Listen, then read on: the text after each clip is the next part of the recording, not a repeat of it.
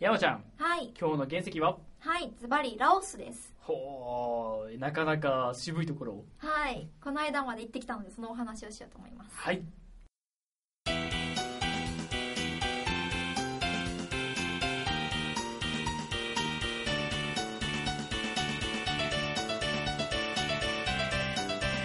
ネットラジオカズヨリンチュの宝。さあ始まりました。はいカズヨリンチュの宝でございます。この番組は世界にはまだ磨き切れてない原石がたくさんある。その原石を磨いて磨いて宝にしていくのがこの番組です。いわゆる世界のあらゆるテーマを探って、威力して、再発見し、皆様にお届けしていくのがこの番組でございます。そしてパーソナリティが私、小作と山ちゃんです。お願いしおます。願いします。ということで、ね今日のテーマがラオスと。はい。はいつい3日前ですよね、そうで帰国しすてきね。たのがはい。そうなんですよ。本当に超フレッシュな話題で。 そうあの9月のね、まあ、中旬頃にちょっとぼかしますね、はい帰ってきましたはい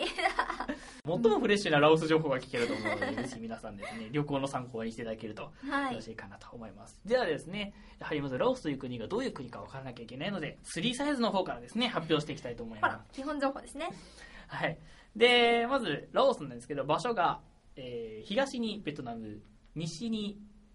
タイ、南にカンボジアということですね。東南アジア、えー三えー周りをすべて、えー他の国で囲まれているので、海がない国ですね。うんはいえー日本で分かりやすく言うんであれば、えー栃木県です ね。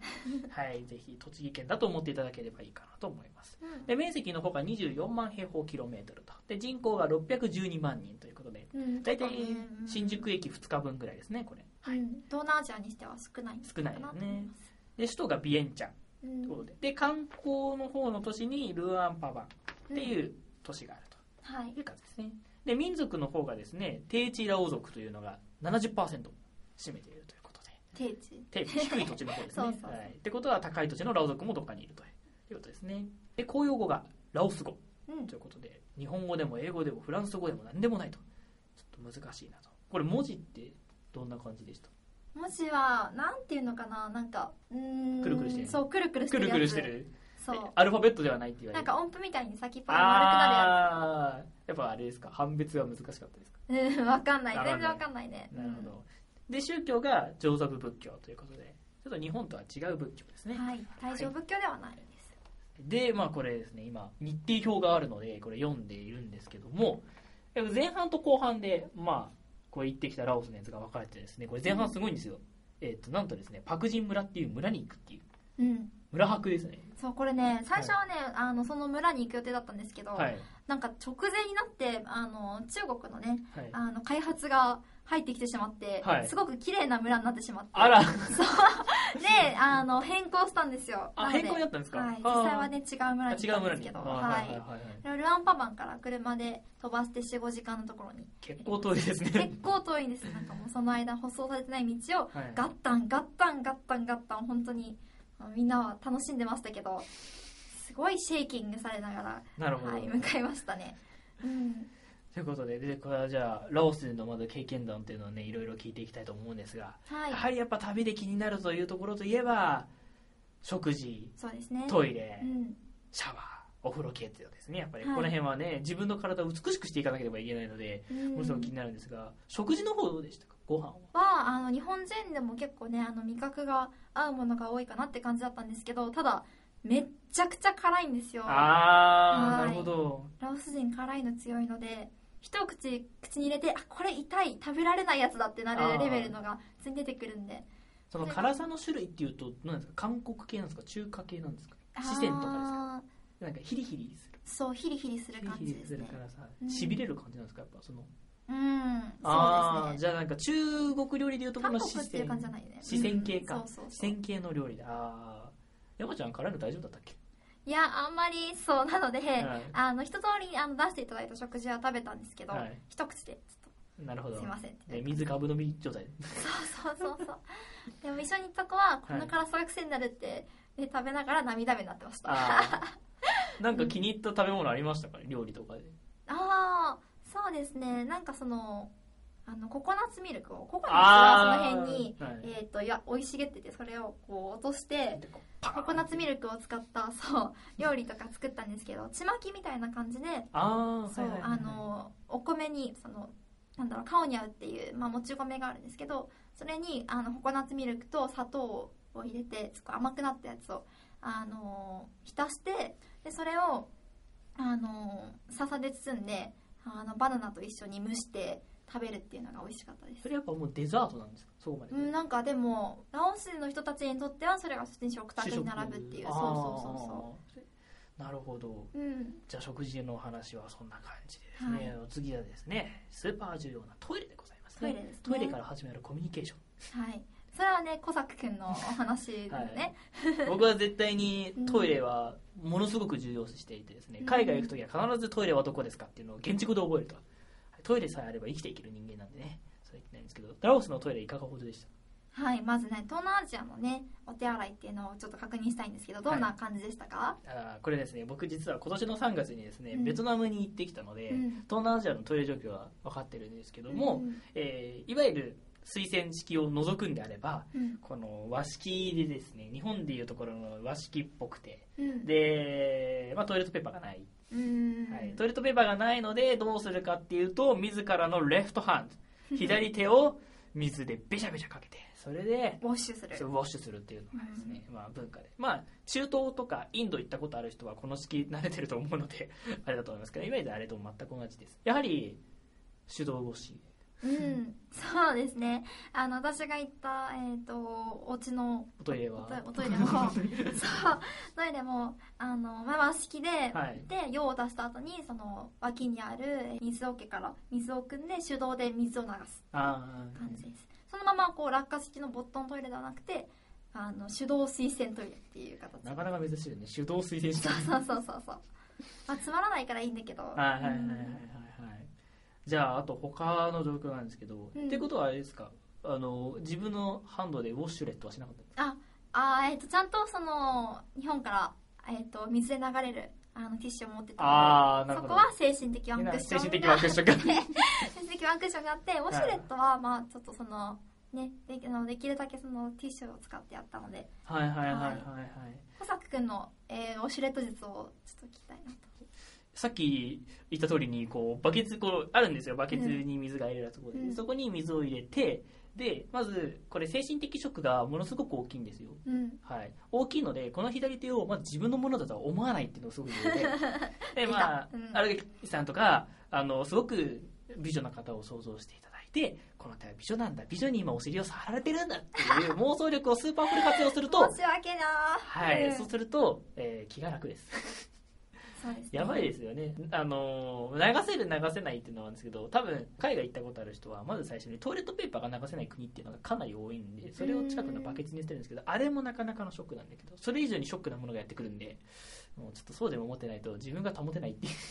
精神的に強くなりますよねトイレ便ではうんはいなんかトイレでメントレしてるみたいな感じですよねはいなるほどシャワーとかいかほどでしたかお風呂とかはまあやっぱりその水桶に入ってる水を使って、はいなんかそのお手洗いと実質上のお風呂と呼んでる空間が一緒のところだったんですけどまあもちろん浴槽なんかないので、はいそのままあの地面で水汲んでバシャバシャってやる感じでしたいやっぱこう足と足でこの和式を挟んでるんですかやあーあのもちろんその完全にあ場所が分かれてるんであーパーテーションはないんですけど、はいトイレを見ながら体洗うってことは、はいまあ避けることは全然できました背中向ければトイレ見えないんでああの結構広々とした空間ーで決して見ないってところが言うんですそうそうそうなるほどどうでしたか水合いましたかその要は飲む方の水ではなくて体の洗う方の水とかも大丈夫ですか、冷たかったねああまあ確かにそう暑いですもんねなんかちょっとね濁ってるのとか見るとうって思うよねああそう思うとやっぱり日本の浄水技術の素晴らしさがうん出てきますねなるほどシャンプーとかは持ってったんですか持ってきまし持たってきたであの確認したんですけど普通に使えるってことだったんでああそうでもまああんまり泡立てらんないからはいね気休めにしかなってないかもしれないけどシャンプーとちゃんとあのボディーソープは使ってああでもそれその後着替えるの大変じゃないですか着替えるのをだってまずうんこう要はトイレとシャワーが同じじゃないですか、ってことはトイレで着替えないとシャワーの中がびっちょびちょになっちゃうじゃないですかあーうーんとねだから荷物置くとかどうするんですか荷物置くところはあなんかあったあちゃんとでもすごいスペース短く少ないから、はいちょっと最小最小限にまとめて置くっていう感じだったんだけど、床は濡れてるけど普通にシャワーとして使った空間で着替えるっていう感じですあなので気を一番気をつけなきゃいけないのはズボンを履く時とかにそれが床につかないようにするこあとささらないとビチョビチョだもんねそう私一回そのこれから着ようって思ってたパンツを下にそのまま落下させちゃってショックのあまりちょっと声が出なくてうんそのまで選択ですよねそうえでもなんかショックすぎてえさーってそのまま回収しえてえもっと帰っちゃってええまあちょっとあのー首都のホテルに戻ってからちょっと綺麗に洗いまあーじゃあその日だけノーパンで過ごしてす違います 大丈夫ですそれは大丈夫ですそうた でもそれ僕だって落としたって方また取りに行かなきゃいけないじゃんそうなんだよそうでそのとりあえず行きに入ったやつをもう一回ああ着なるほどてのを後で直しましたなるほど、まあ、確かにそんなハプニングもありつつも そうということで、まあ、この濃密なラオス体験だったんで、うちょっとこれスケジュール見てると一個だけめちゃめちゃ気になるのがあるんですけうど、このバーシーの儀式って何、はい、 これはあの村を出発する日にやってもらった儀式なんですけどおあー別れの儀式ですね簡単に言あってーラオスの伝統のお別れの儀式で、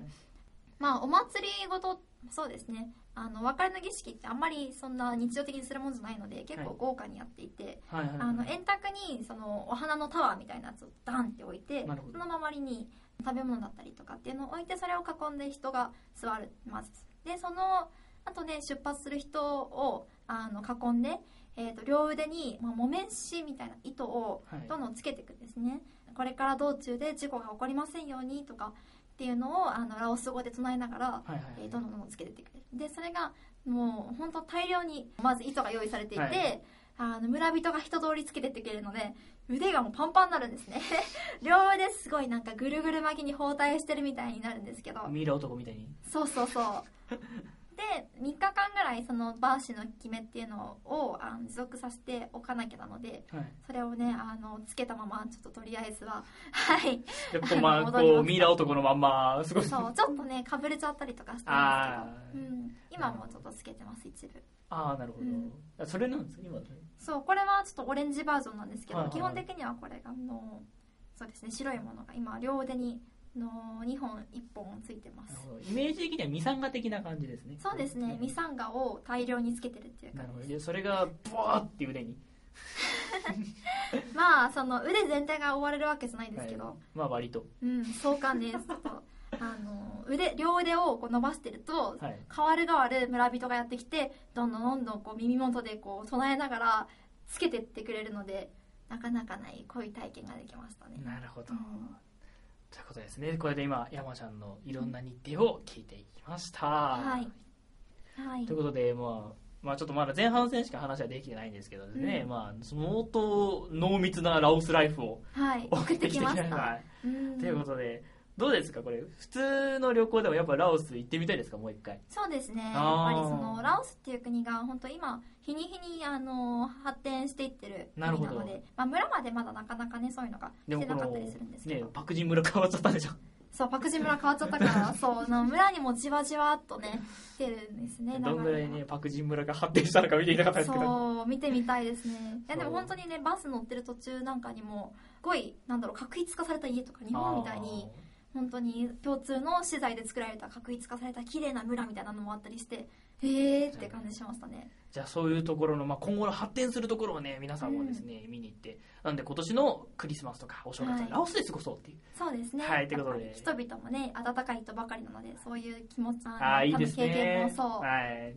できると思いまないすかと思います、はいでは皆様ぜひラオスをご検討のうちに入れておいてください、うん名前だけでも覚えて帰ってくださいねはいなんか初期の芸人みたいになってきましたねはいじゃあ今日はここまで、ではまた再来週はいここまで聞いてくれてありさよならがとうございました